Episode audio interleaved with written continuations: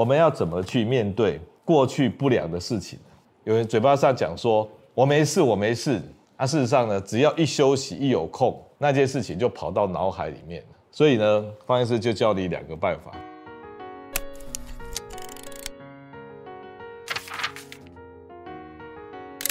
他小时候被父亲遗弃跟母亲的背叛，然后呢，后来受到大伯的照顾，但是大伯的这个这个堂姐然后常常会提到他父母亲的事情哦，来表达关心同情，那他反而觉得这样子很烦呢，哦，那他不知道该怎么办。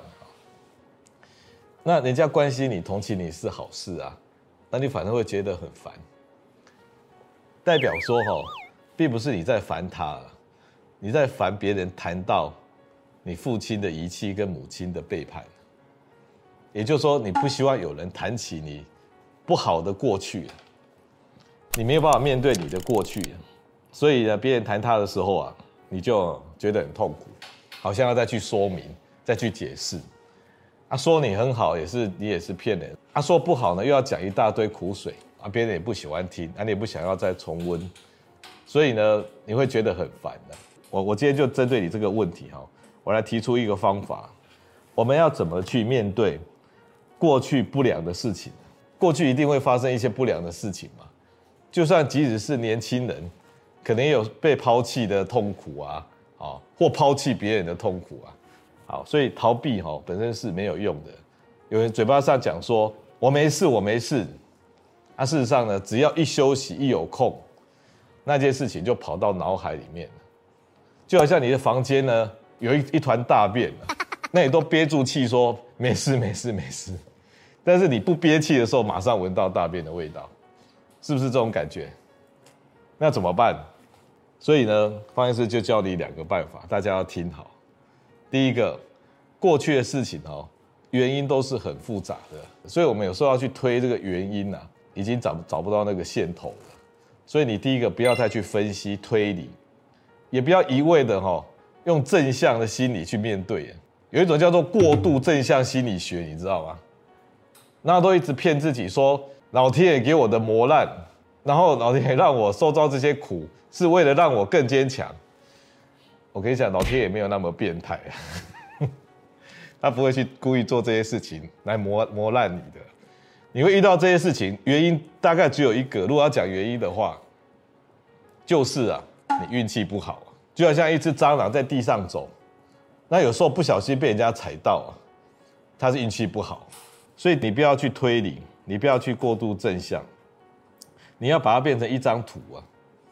你就只要觉得你的过去哈，层层叠叠的，非常复杂跟模糊，到最后只剩下一张图，那个图像。那剩下什么图呢？也就是你眼睛闭起来的时候，自动浮现在心里面的那一张图。比如说，你说你爸爸爸抛弃你，好，抛弃你，可能那一天离家的时候，那那一张图被你这个记下来。母亲背叛你，被你发现他背叛的那一个图像，你就看着那个图像就好。可那个图像不是很好看啊，而且是很有情情绪性的啊，很不舒服的啊。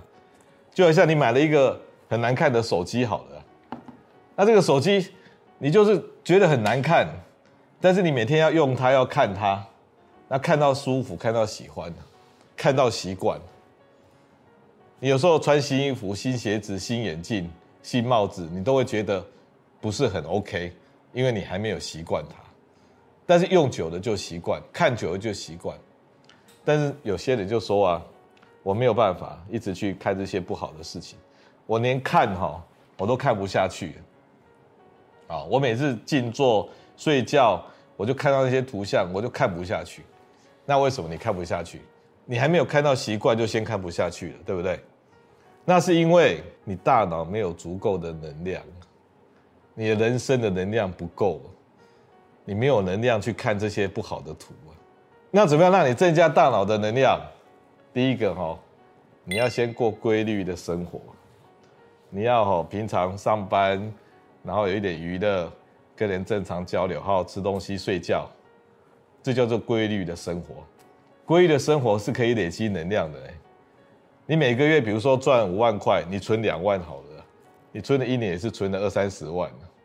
规律生活就是累积小能量变成大能量，所以第一个就规律的生活。那第二个还有什么话可以增加能量？不要浪费钱嘛，就是不要再增加生活的负担、大脑的负担了。比如说，你又去惹事情，你又去交交流一些不该交流的朋友，结果增加一些事端，旧的都还没有付清。大脑能量都累积不够了，你还花大钱去做一些一些危险的、有压力的事，好，所以不要去惹事啊。那这样就有能量了吗？说还是不够啊，我先天不足啊。那有没有人大脑先天不足、能量不够的？有啊，有一些情绪上哦，就是先天本钱不够，比如说他血清素不够啊，他爸妈遗传下来的血清素不够，他就不耐压啊。所以那怎么办？如果血清素不够，整天哭哭啼啼的，怎么都害怕的，那就去找附近的神精神科医师吃最低剂量的血清素的药，也就抗忧郁症的药，这是 OK 的。能难关奶的时候吃一下药是 OK 的，但是不能吃太大量，因为大脑会吓一跳，所以要从很微量开始吃。所以你吃这些心情的药，如果说不舒服，大部分都是剂量的问题，一开始不舒服。从最低剂剂量开始，好不好？所以我刚才讲的，你如果呢，好好的规律生活，不要惹事，真的有毛病的呢，吃一点药，或者抽个血验你的五大营养有没有缺乏，然后累积你的大脑能量之后，你就有本钱去看那些旧的不良的图片，然后就可以去习惯它，看懂它，接受它，包容它，你的日子就可以走下去。失恋的一年还走不去怎么办？啊，感觉到失落跟恐惧。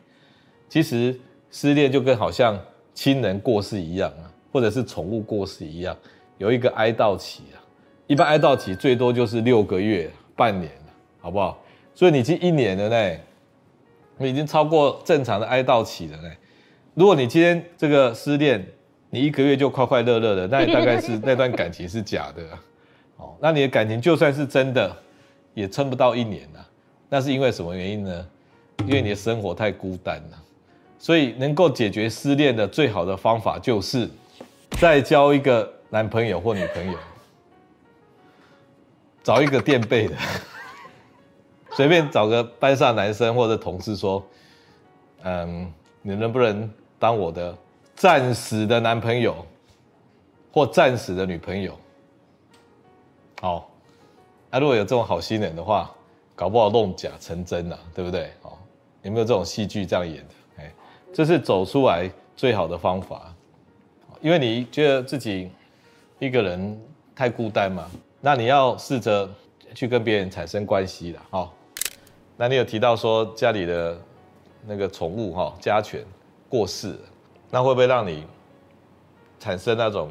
家人或其他的，你家里的宠物也会突然走，这种担心啊，哈，那要怎么样去调整自己？那我也在分享我的经验哈。最近我一个同学哈，跟我一样年纪的同学，那他他也是一个医生，还当到副院长，很成功的医生。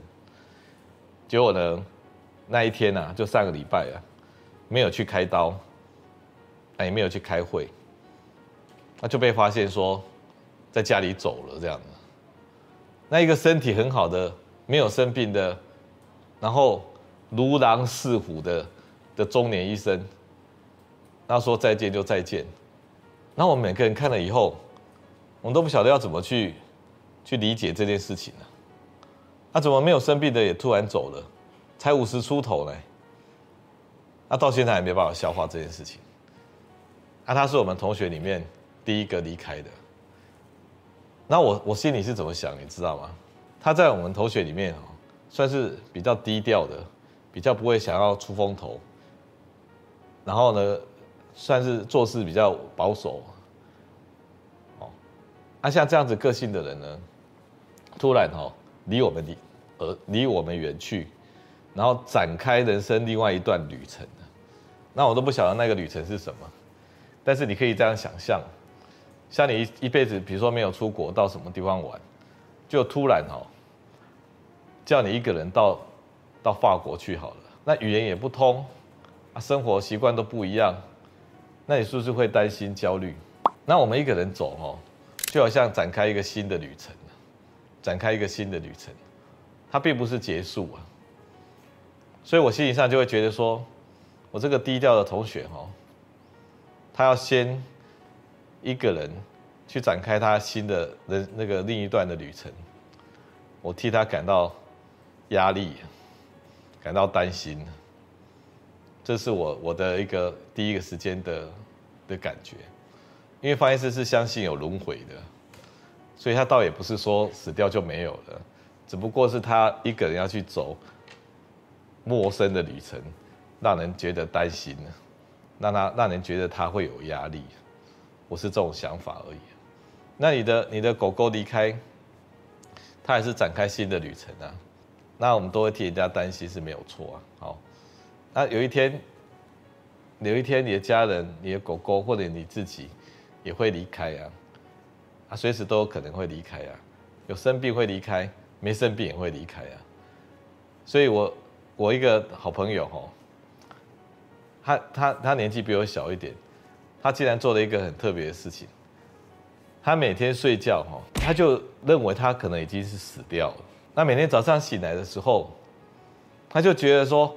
我又活过来了，所以他几乎每天都替替自己哈做死掉跟活过来的准备。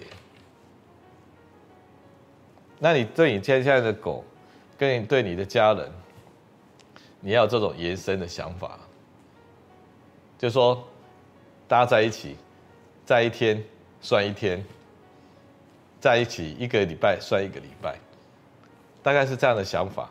所以我告我分享两点，一点就是。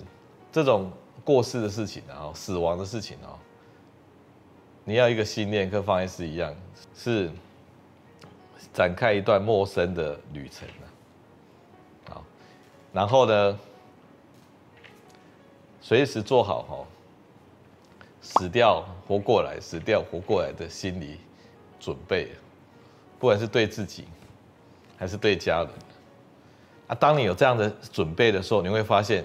神奇的事情发生了，你会比较珍惜你目前做的事情，或者是珍惜你的家人跟朋友，此时此刻。还有你会变得比较勇敢，因为你都每天都准备死掉跟活过来。啊，既然都会这样子的话，那也没有什么好在乎、好担心的。你知道台湾目前呢，哦，平均年龄呢？是七十八岁。那如果你家人已经像我好了，我我五十二岁好了，那七十八岁减五十二，二十六嘛哈，二十六个蛋糕吃完了，也是要跟大家说再见的。二十六个蛋糕也没有很多啊，把它一次买完，摆在地上吃完说再见。好，所以如果你有这种心态，你就会变得比较勇敢。而不是变得很焦虑，这样好不好？